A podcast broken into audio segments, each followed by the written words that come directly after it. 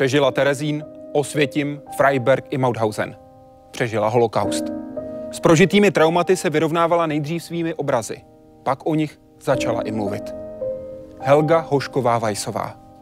Vítejte ve světě vědy a otázek současné společnosti. Začíná Hyde Park civilizace.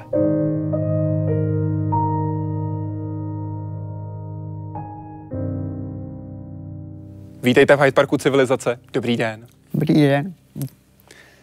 Hodiny utrpení zapomeň, ale čemu tě naučili nikdy. Napsala vám Franska, vaše spolubydlící v Terezíně, do památníku. Podařilo se vám to? Nepodařilo. Proč ne? To je těžký zapo- no, ne, zapomenout nelze. Čemu jsme naučili, to snad jsem dodržela, ale zapomenout se mi nepodařilo. Chtěla byste zapomenout? Myslím, že ani ne. To by bylo špatný, kdybychom na to zapomněli. Nesmíme zapomenout. Nesmíme zapomenout. Pokud by byly nějaké vzpomínky, které pro vás budou příliš bolestné, nechcete na ně vzpomínat, tak prosím řekněte, nebudu naléhat. Dobře, já vím.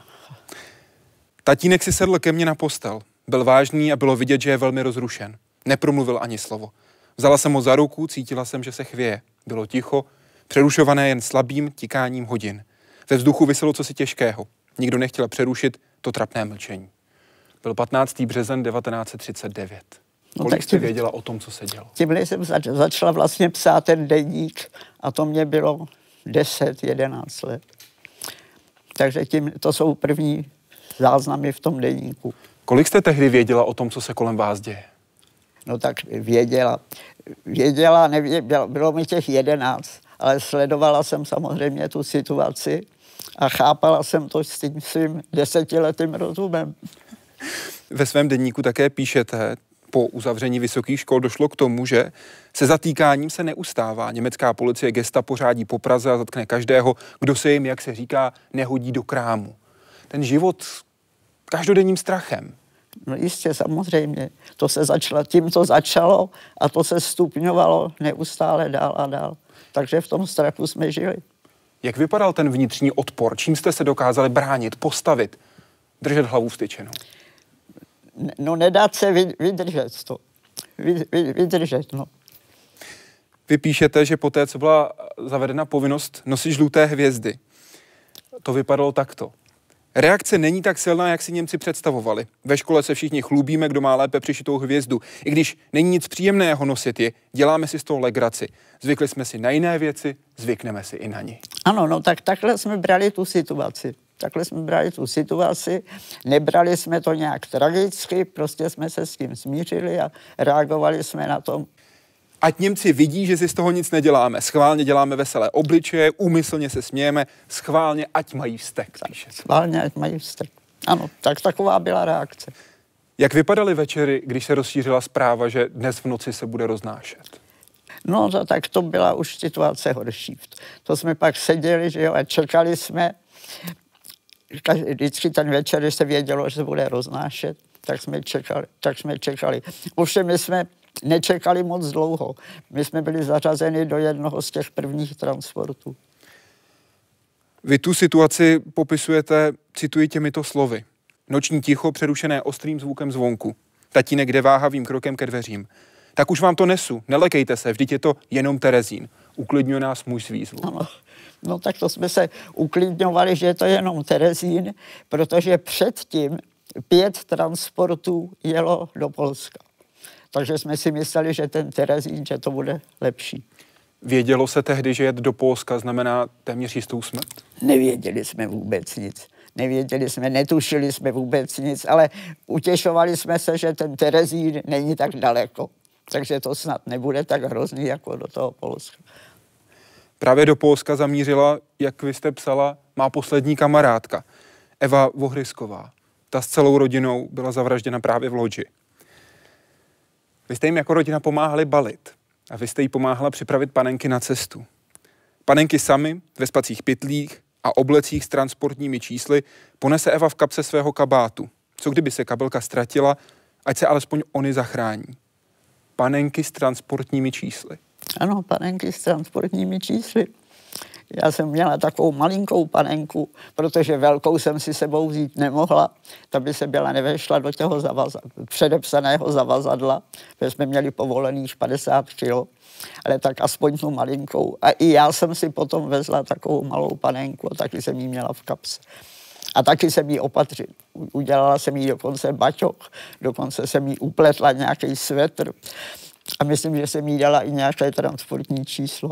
No jela se mnou do Terezína. Měla L520, jako jste dostala vy? L520 to bylo moje transportní číslo, protože transporty byly vždycky jmenovány čísly. Když došla abeceda do konce, tak se ta abeceda opakovala a obyčejně to bylo tisíc lidí a každý dostal číslo, takže náš transport jako jeden z prvních byl transport L, tatínkovo číslo bylo L518, maminka měla L519 a moje transportní číslo bylo L520. Jaká je vaše poslední vzpomínka na Prahu předtím, než jste odjeli pryč? Jeli jsme 10. prosince, přesně měsíc po mých 12. narozeninách. Brzy ráno byla zima, padal sníh, šli jsme pěšky. Já na to pokaždý, když jedu okolo, tak si na tu, tamtou ulici je to veletežní, ta ulici, pokaždý si na to vzpomenu. Dneska tam už stojí moderní hotel, ale já když jedu tam tudy, a to tam ještě pořád vidím. A co tam vidíte těma očima, které se vrací do minulosti? Vidím tam tu řadu, jak jsme tam stáli a prostě jak to tam vypadalo. Takže dneska je to tam jiný, ale já některá ta vě, místa vidím pořád těma očima, jak to bylo tenkrát. Prožíváte to znovu, když to takhle vidíte? Prožíváme to znovu.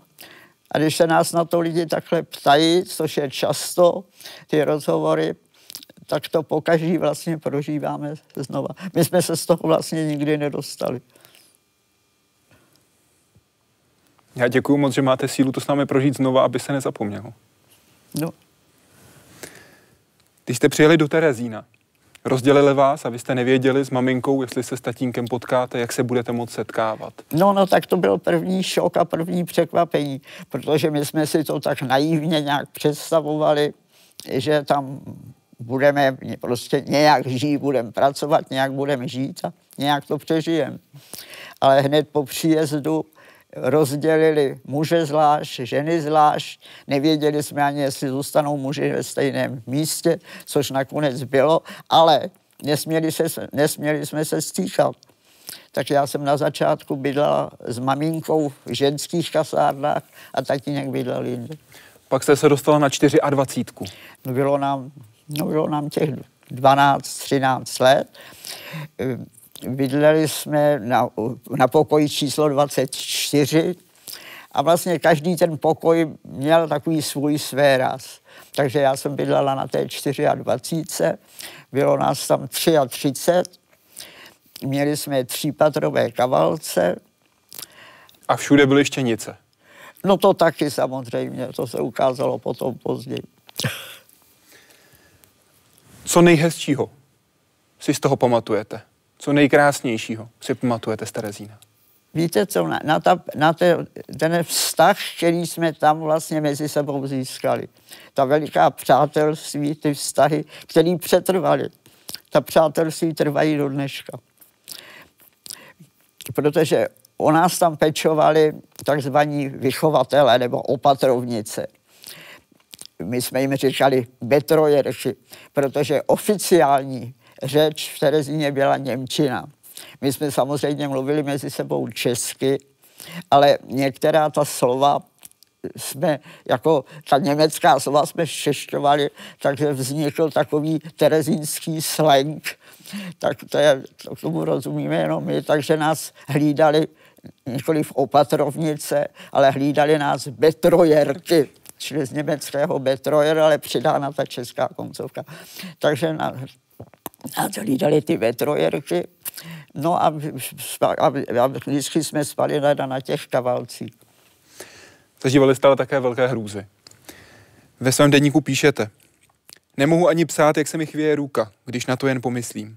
Kdybych to neviděla na vlastní oči, nevěřila bych, že je vůbec dnes, ve 20. století, něco takového možné. Ráno nám nařídili zavřít všechna okna.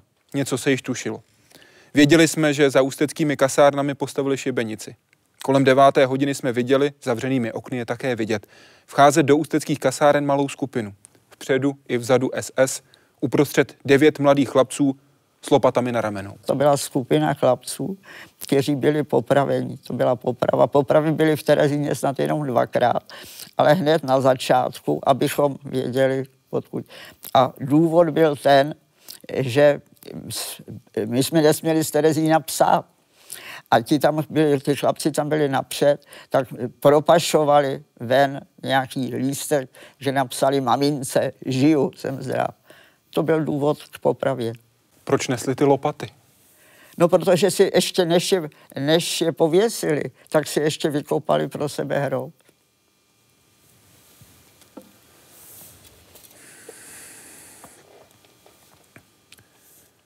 Dopoledne jsme sehnali Tuřín. Včera ho skládali do bývalé umrlčí komory. Co na tom? Kdo by myslel na takové věci? Hlad je nepříjemný a Tuřínem se nasytí žaludek. No, no tak takhle byl ten život na začátku. tak jsme scháněli, hlavní samozřejmě bylo sehnat něco k jídlu. Takže jsme se tam někde sehnali třeba kousek toho turínu. Když jste se dostala a začala pracovat v zahradě za getem, jak jste vynášela věci z té zahrady? Kde jste je měla poschovávané? No, tak tajně, tajně na těle. Měli jsme různé takové skrýše v prádle. jako samozřejmě, že, že tajně. Do podšívky schovaný kus okurky No, třeba. do podšívky a tak rů, různě, někde zastrkaný na sobě. Tohle je jedna z krezeb, kterou jste tam vytvořila. Tohle je, myslím, jedna z nejtypičtějších, tu mám nejradši. Co na ní To je? je, to je, veli, to je chleba na pohřebním voze. Protože v Terezíně nebyla žádná vozidla. Všechno se tahalo ručně nebo na nějakých kárách, ale dali do Terezína k dispozici takové staré, já nevím, někde z muzeí, nebo vůbec nevím, kde to sehnali, prostě staré pohřební vozy. A na těch pohřebních vozech eh, se dopravovalo úplně všechno. Nejen mrtvoly samozřejmě. Dopravovalo se na nich úplně všechno, třeba i chleba. A my v tom dětském domově jsme měli, a dokonce zase to bylo německy, takže ten dětský domov se jmenoval Jugendfürsorge, to je péče, péče o mládež a to je velice typické, protože pohřební vůz s nápisem péče o mládež si děti vezou chleba. A protože samozřejmě nebyly tam žádné motory nebo koně, které by to táhly, takže jsme to tlačili sami. Chleba na pohřebním voze, to je jeden z typických obrázků a můj nejmilejší. Na těchto vozech se nejenom, jak jste říkala, vozili také mrtvoly, ale také lidé, které odváželi do transportu. Taky. Třeba Tak i ti nejstarší. Prostě všechno. Zavazadla, nemocní lidi, mrtvoly, chleba. Prostě to byly jediné vlastně povozy, které tam byly. Vzpomínáte si na ten okamžik, kdy přivezli do Terezína malé děti od někud z Polska? No na to si pamatuju.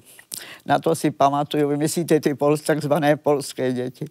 Ten den jsme, myslím, taky nesměli ven, ale viděli jsme je z oken a byl to transport dětí, ale ty děti vypadaly tak strašně, ty ani nevypadaly jako děti, byly ve strašně zuboženém stavu, špinavý, otrhaný, bosí a vedli je tou ulicí, tou L, podél toho našeho dívčího domova a u, ubytovali je v takových barácích za getem. Nesměli jsme se s nimi stýkat, ale samozřejmě nějaké ty zprávy se vždycky propašovaly ven. To není snad ani do dneška jasný ten plán, který s nimi byl. Snad měly být vyměněny za nějaké, já nevím, zbraně nebo za nějaké válečné zajatce. Byli tam asi šest neděl, trochu se zotavili, dávali si jim nějaké jídlo, trochu oblečení, ale když ty děti měly jít pod svrchu, tak křičeli a utíchali, jak křičeli plyn. A to bylo prvně, když jsme tohleto slovo slyšeli. Ale my jsme tomu nerozuměli a možná, že jsme tomu ani rozumět nechtěli. Byli tam asi šest neděl a ten plán se nějak nepoved, nebo prostě se neuskutečnil. A ty děti byly po těch asi šesti týdnech i s těmi vychovateli byly posláni zase do Polska, do Osvětimi asi a, a v tom plynu zahynuli. Dneska víme, že to byly děti z Bialystoku, které už věděli tenkrát, že jejich rodiče v, těch, v tom plynu zahynuli. Oni o tom věděli. Pro nás, my jsme to slyšeli poprvé. Mluvili jste o tom? No, nemluvili jsme o tom, my jsme tomu asi nerozuměli, nebo jsme to možná rozumět nechtěli. V červnu 1944 přijela komise Červeného kříže. Mm. Co se dělo předtím, než přijela? No to, byl velký, to byla velká akce, takzvaná Verschönerung, zase to německé slovo, čili zkrašlování geta. E, očekávala se tedy kontrola nějakého červeného kříže. No a předstíralo se, že Terezín je krásné město, že se tam židům daří dobře. Dokonce se tomu říkalo, že vůdce Hitler dal židům město.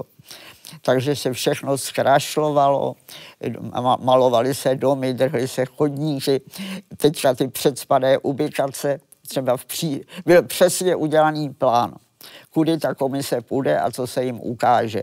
A ta místa, kudy měli projít, se zkráš, zkrášlila. Takže třeba v přízemí té ulice, kudy měli jít, aby okny neviděli dovnitř, jak jsme byli nadspaní, protože e, asi životní prostor pro člověka tam byl asi metr, metr 80. To byl životní prostor, my jsme nebyli nikdy, nikde sami, byli jsme nadspaní. Takže všude byly, ta, byly ty třípatrové kavalce, ale v těchto ubikacích kudy by mohli okny vidět dovnitř, se ta třetí patra uřezávala. No jo, ale to nebylo jenom tohle, že se to vymalovalo a tak, ale mělo to vypadat jako normální město. To byl to bylo vel, prostě velký podvod, co se dělalo. Že jo. Takže v normálním městě museli existovat třeba i obchody žádné obchody v Terezině nebyly, my jsme si nic nemohli koupit, dostali jsme jí do uvaření. Takže se zařídilo několik obchodů. Do obchodu musíte mít zboží. To zboží se sehnalo tak, že některému transportu prostě nepředali zavazadla a obsah těch kufrů rozdělili do těch obchodů. Byl tam obchod s kufry, byl tam obchod, myslím, že se šatstvem taky nějaké potraviny. Když byly obchody, abyste si mohli jít na koupy, tak musíte mít peníze. Peníze jsme žádné neměli, peníze jsme všechny už, když jsme nastoupili do transportu, odevzdali. Takže se natiskly to peníze. To byly vlastně bezcené kusy papíru, za které se, ale za tyto peníze jsme si mohli jít koupit třeba svůj vlastní, já nevím, nějaké oblečení. Vy jste ve svém denníku napsala o téhle konkrétní situaci, o tomhle konkrétním zážitku. Komise, kvůli které odjel transport a byly zbourány třípatrové kavalce, odjela a dokonce spokojena. Mnoho si neprohlédla, zdržela se sotva půlku dne, ale to byla asi jen generální zkouška. No, nebyla. Nebyla to generální zkouška, ale tam pak ještě byl natočen film. Natočen film, to je právě to Hitler, nebo vůdce dal Židům město. No a tam se natáčel ten zkrášlený Terezín. Ach, děvčata, sedím tu mezi vámi, ne, ještě vám nic neřeknu. Nacvičujte divadlo, smějte se, hrajte si, buďte veselé, alespoň ještě dnes.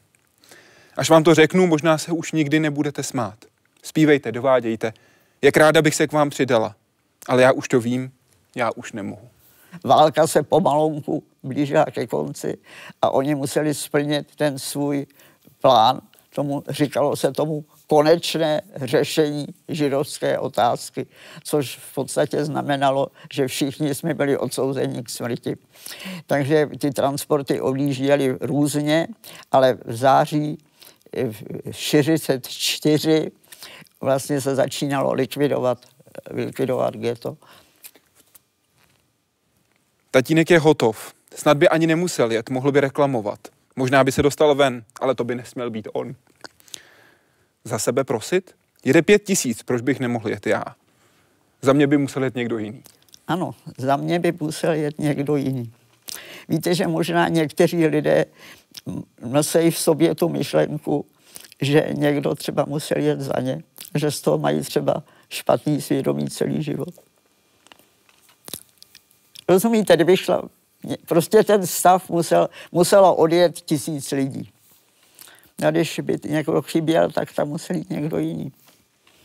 Takže tatínek reklamovat nešel a tatínek odjel, ovšem odjel s tím, že těm mužům slíbili, že jejich rodiny zatím zůstanou v Terezíně, takže byl natolik asi klidný, že já s maminkou tam zůstanem. Což byla samozřejmě opět jedna ze z těch lží, takže dva dny potom, co tatínek odjel, jsem byla i já s maminkou. Ovšem do těch transportů se některé ženy hlásily dobrovolně. Chtěli jet s manželem, chtěli jet se synem, s bratrem. Maminka se tenkrát taky chtěla hlásit, ale tatínek to nedovolil. Říkal, ne, kvůli helze, musíš tady zůstat.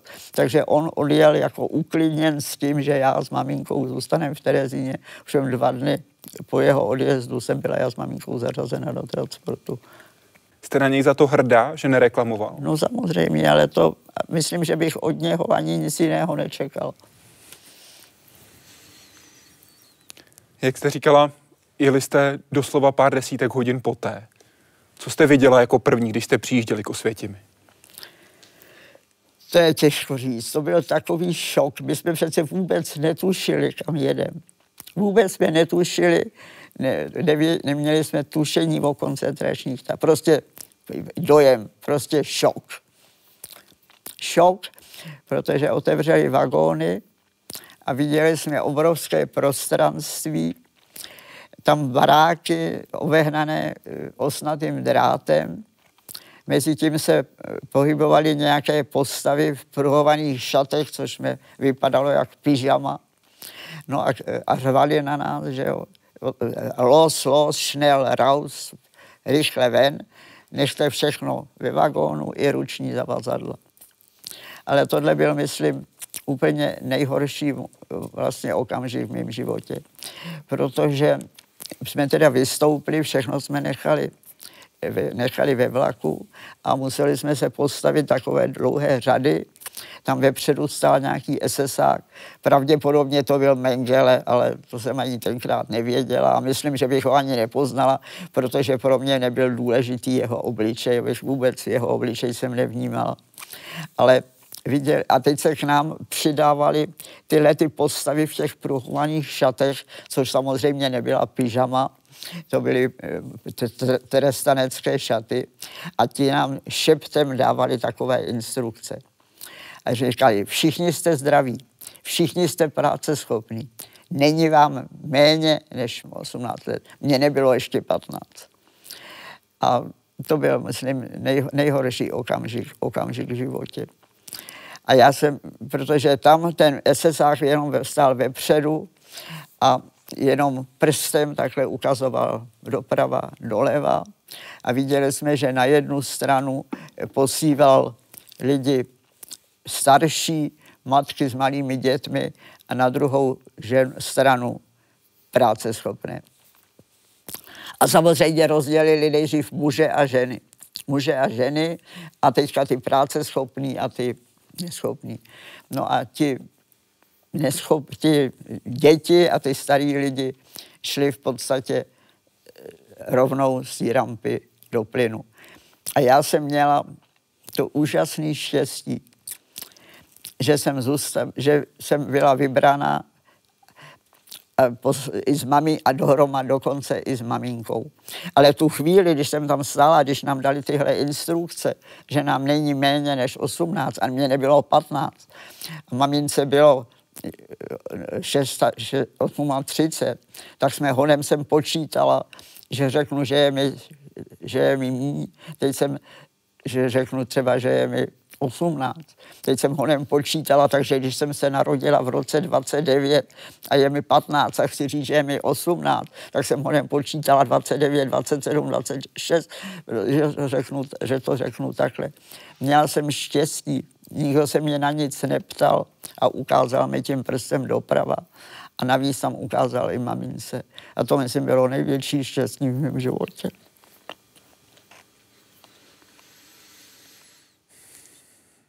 Hned jak jsme přišli, drželi k nám další proslov, z kterého si nepamatuju nic víc než první větu. Což však úplně stačí. Ihr seid in Vernichtungslager. Já jsem neuměla německy, tak jsem se ptala mamince, co to říká. A ona řekla, no, že jsme ve zničujícím lágru. Jak vypadal život ve vyhlazovacím táboře? To nevím, jestli vám dokážu popsat, protože tomu se ani nedá říct život. To bylo něco tak příšerného. To nelze to popsat. Venku tma a najednou. Výstřel, výkřik, hluk utíkajících nohou a znovu rána. Nářek, poplašené hlasy. Dveře v našem baráku se pootevřely a malou, takto vzniklou skulinkou proklouzlo několik dětských postaviček s vytřeštěnýma očima. Rozutekli se a zalezli mezi ostatní na kavalce. No, tak to si pamatuju. Co se dělo dál? Nedělo se nic, ale ty děti to věděli, protože takhle mohli udělat zrazy a prostě poslat je, je do toho plynu. V tomhle strachu, neustálým strachu jsme žili teda tam. Oni utíkali před tím, že převáděli? Na převáděli děti na, na druhou stranu a druhá strana to znamenalo na tu stranu do té plynové komory. Kdyby je tam našli? No, kdyby je tam našli, tak by je tam asi převedli. No, náhodou je tam nenašli. Ale to byly takový momenty, to byly chvíle. To... Vy ve svém denníku píšete, že se neustále objevuje ta obava z té druhé strany, ale že vlastně nevíte, co tam je, co tam ve skutečnosti je, jen vidíte ty dva kouřící komíny. No, protože ti, co tam byli už díl v tom lágru, tak ti, ti nám to říkali, my jsme to nevěděli, když jsme tam přijeli, ale ty, co tam byli už díl, ti vězni, tak ti nám to říkali. No, takže na druhé straně byly plynové komory a ty komíny, co kouřily, tak tudy procházely. Já vím, že se třeba říkalo, zítra až ti sednu na, na, zítra, až ti přistane na nose saze, tak to budu já. Si řekla třeba kamarádka. Tak to bylo.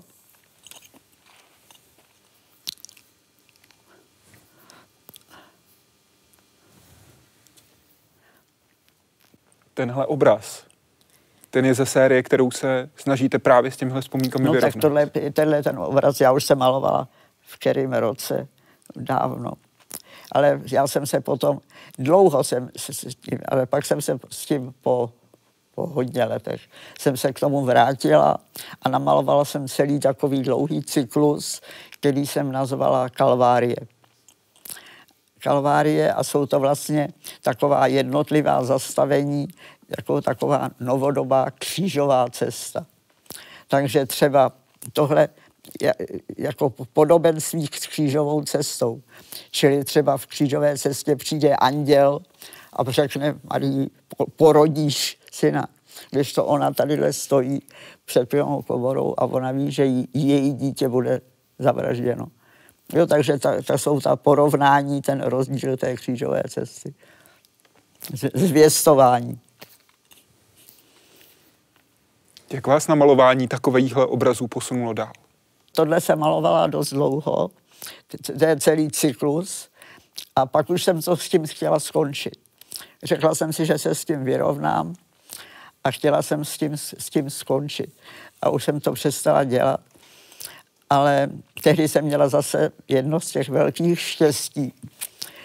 To bylo v době, kdy se trošičku uvolnila politická situace u nás a kdy se trošku zlepšily vztahy, ty vztahy mezi komunistickým Českem, Československem a Izraelem byly špatné, ale v té době se trošičku uvolnili a tehdy bylo vypsáno jedno stipendium pro československého umělce. Tak jsem se přihlásila a to byl vlastně jeden taky zase z těch víš, velkých štěstí v životě. Téměř zázrak. Já jsem prostě to stipendium dostala.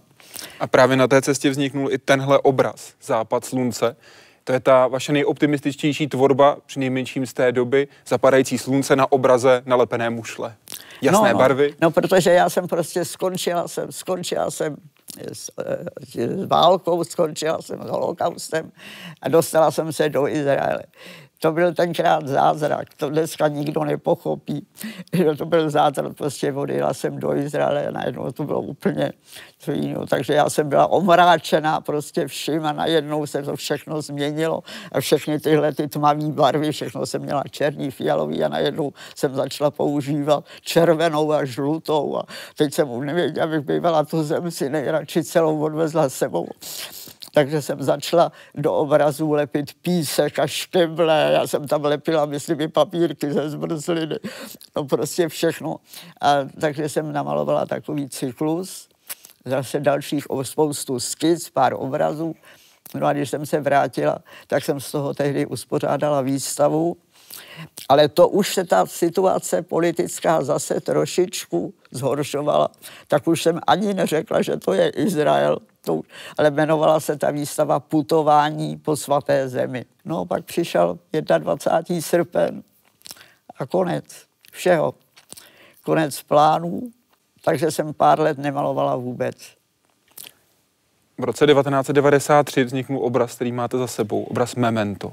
Ten se jmenuje Memento, no. Jenže já jsem se k tomu samozřejmě po letech k malování zase vrátila ale už to zase nebyla ta červená, a už to zase nebylo sluníčko, ale byl to zase ten holokaust, který mě pronásledoval.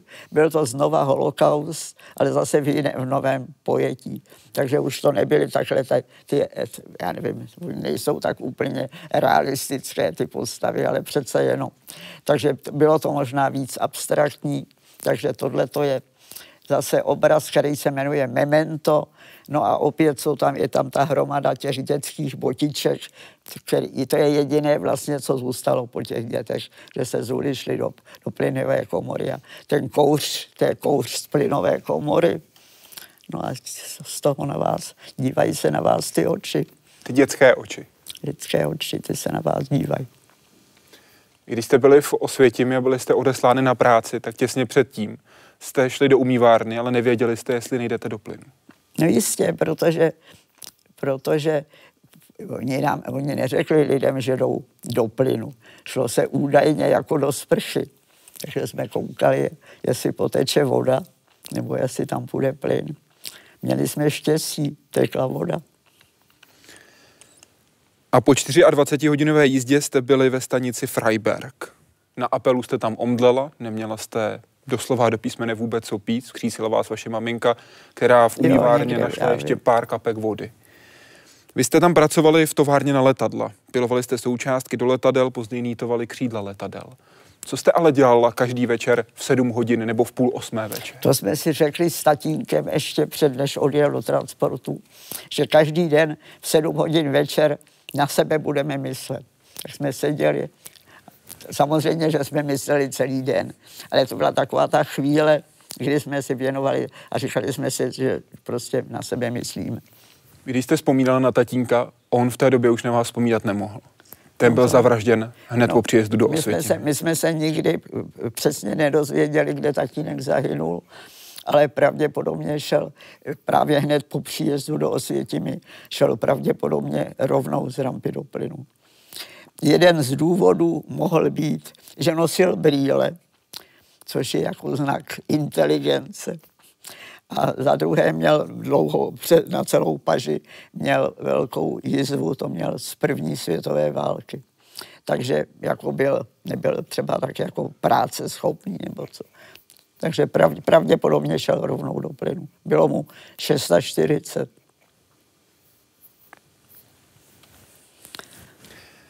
Jak na nich vzpomínáte? Na tatínka vzpomínám vlastně pořád, protože tatínek byl velká autorita pro mě. Já jsem prostě, co, co řekl tatínek, to bylo svatý, tomu já jsem prostě věřila. A já se do dneška v takových různých životních situacích se s ním radím, co by asi udělal, co by mě poradil. Vlastně vše, žije pořád jako v myšlenkách. Pořád se mu a vždycky vám dobře poradí? No tak já nevím, jestli mě radí dobře, nebo jestli dobře poslouchám. Ale snad, snad ano. Vy ve svém denníku píšete, že v této době už se stáváte ke všemu lhostejnou. že už ztrácíte takovou tu vůli, že už neustále si říkáte, už bude konec a ten konec stále nepřichází. Co vás drželo pořád ještě při nějaké té naději, že konec přijde? No, že to, že to, že to přežijem, ale myslím, že už jsme ani neměli nějak strach. Já Vím, že když byl nálet, třeba když jsme dělali v té továrně, maminka pracovala v prvním patře, já jsem pracovala prostě v jiném oddělení.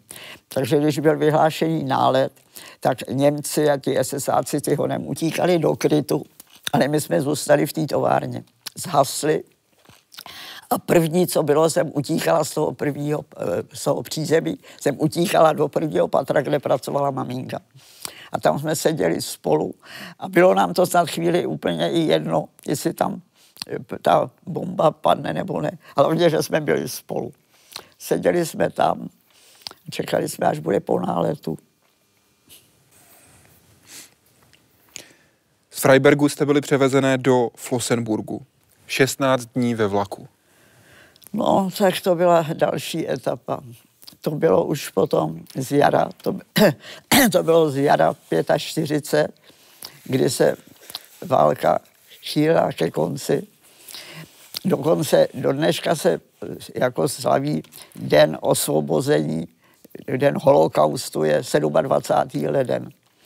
To byl osvobozený osvětím ale v podstatě v té době už tam bylo strašně málo vězňů, protože oni do té doby stačili všechny vězně buď zlikvidovat, anebo je poslali do dalších koncentračních táborů. Takže byl osvobozený vlastně jen ten lágr, ale lidi ne. A v té době, protože my jsme se dostali zase to velké štěstí, že jsme nezůstali v Osvětimi až do konce. O tamtud potom vybírali vězně na různé práce do různých továren nebo do, na různé pra- odklízet trosky a tak. Takže jsem měla štěstí, že jsem se dostala do toho, do toho Freiberku.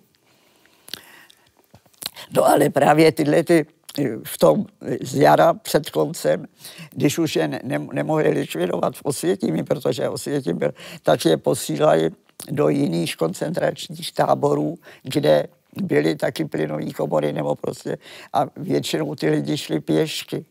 To jsou ty proslulé transporty smrti. A já jsem zase měla to jedno štěstí, no štěstí, štěstí v neštěstí, ale že jsme nešli pěšky.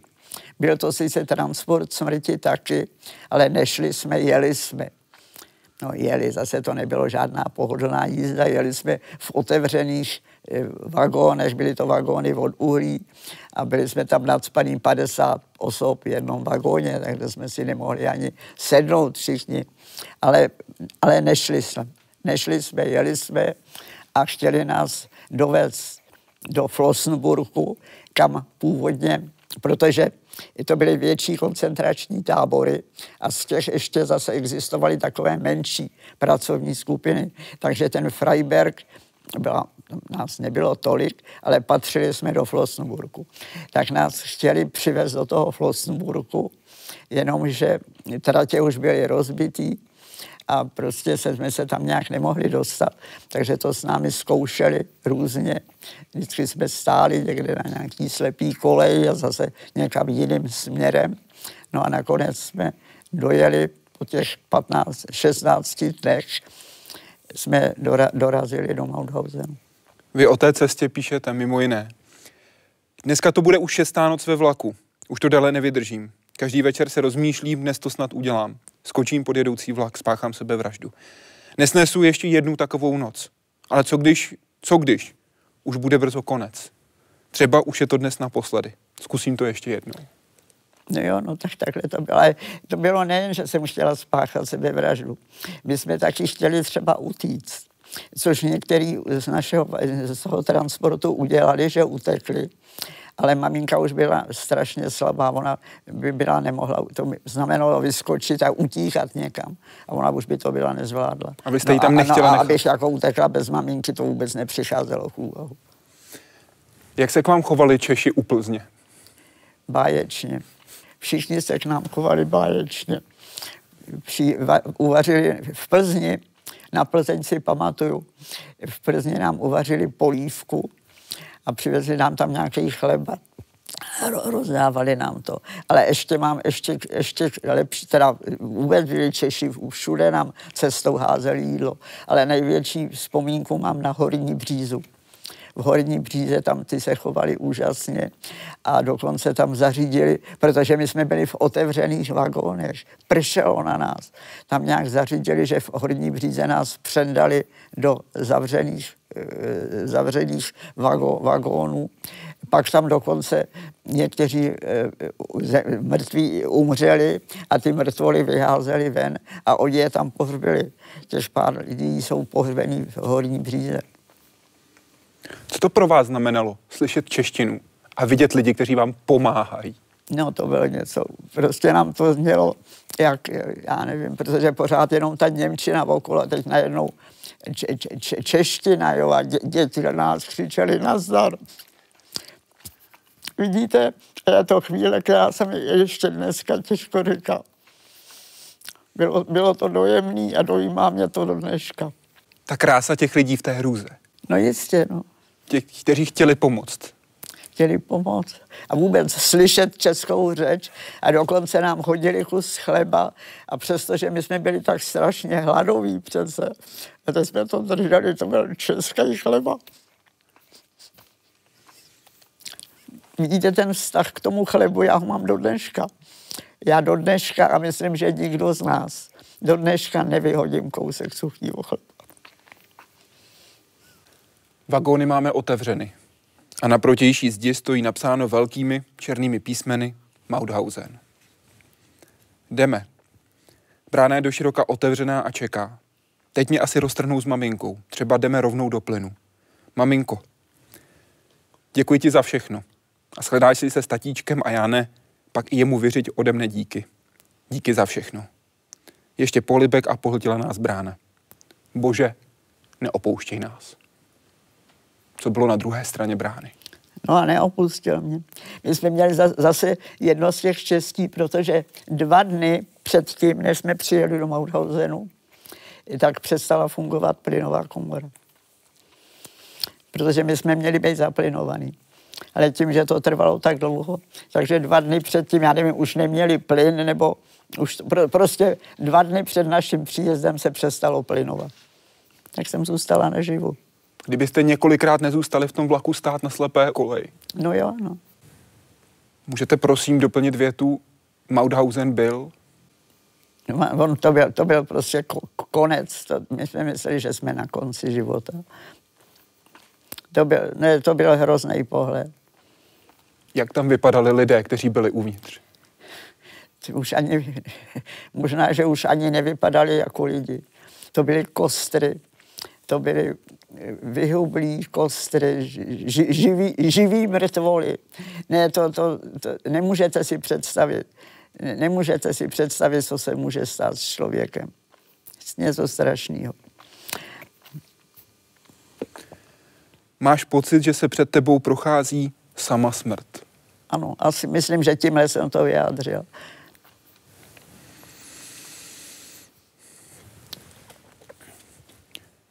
Jak vás tam neopouštila vůle k životu, vůle k žití?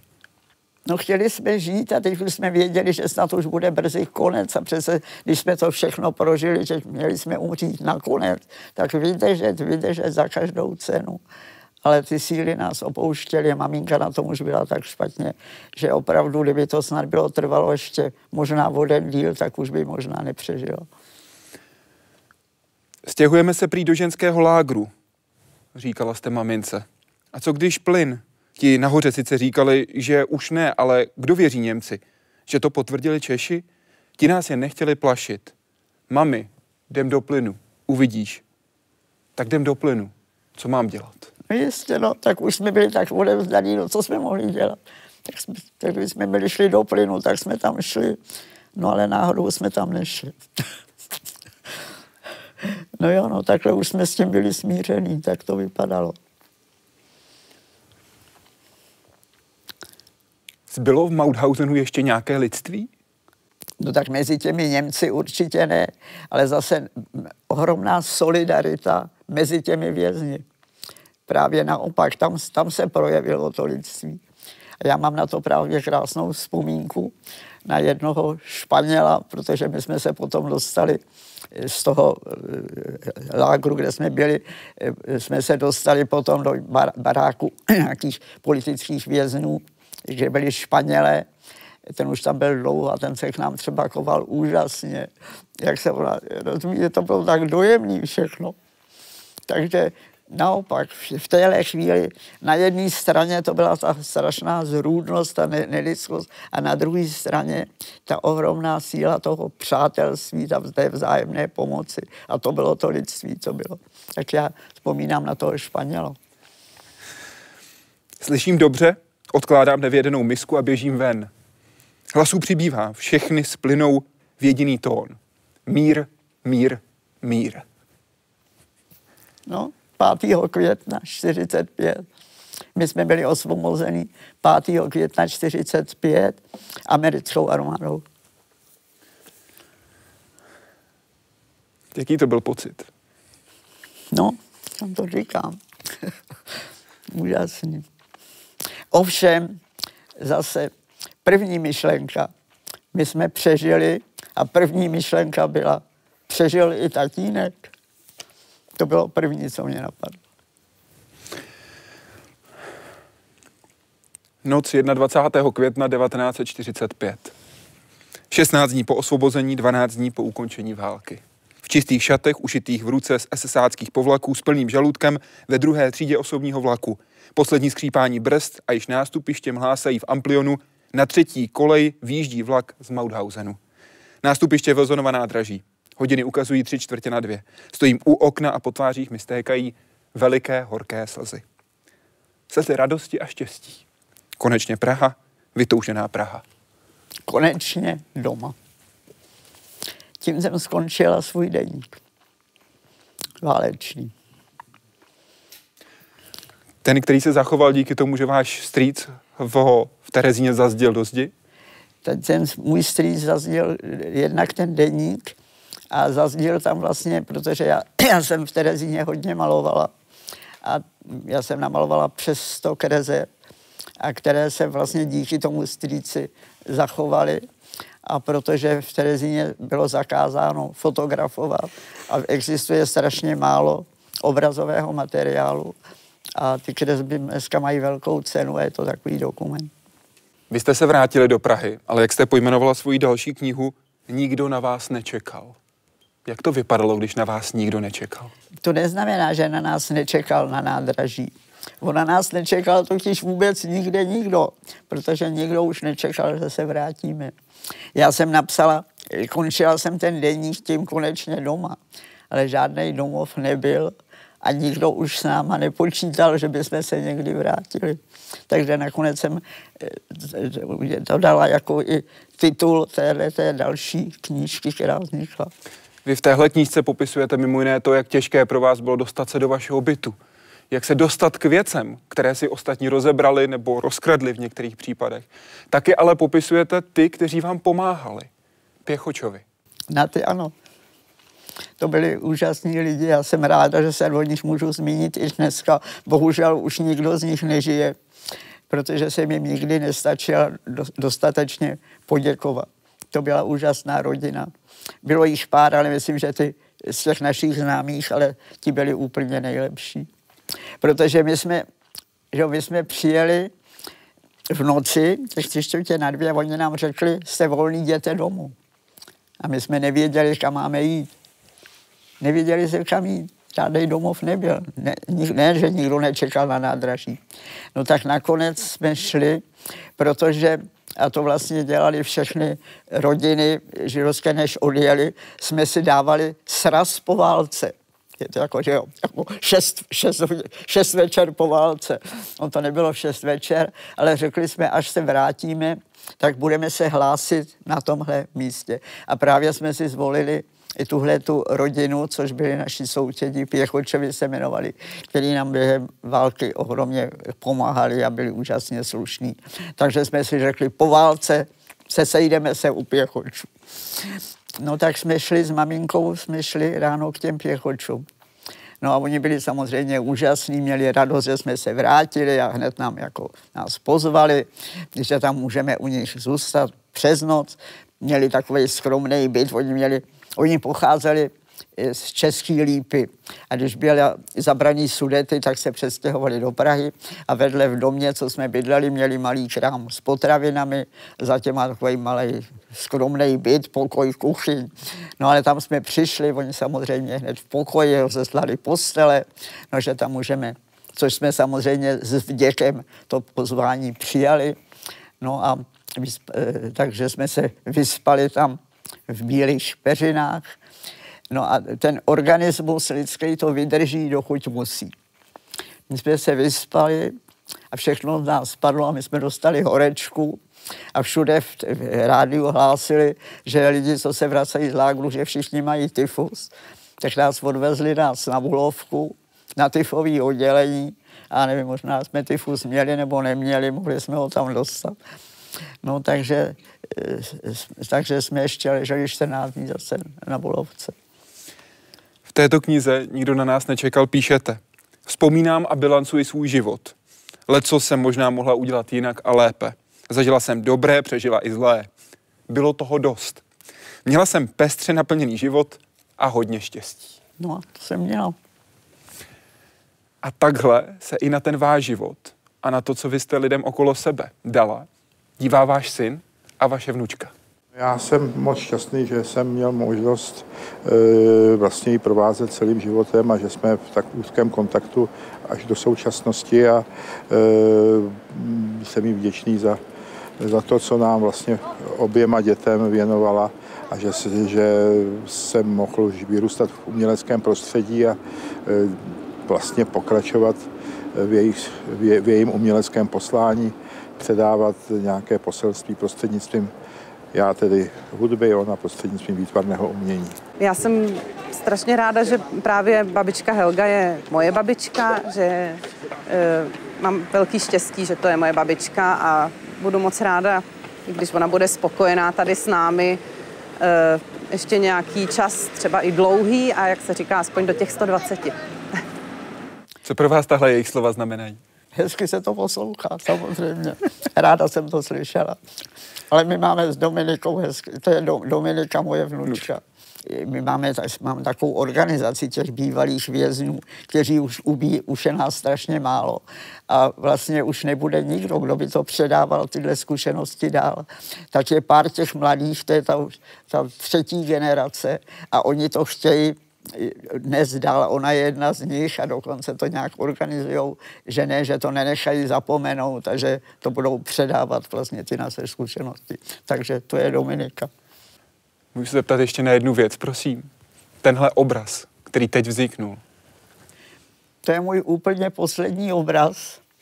Ještě možná je trochu mokrý, možná, že ještě úplně neuschnul.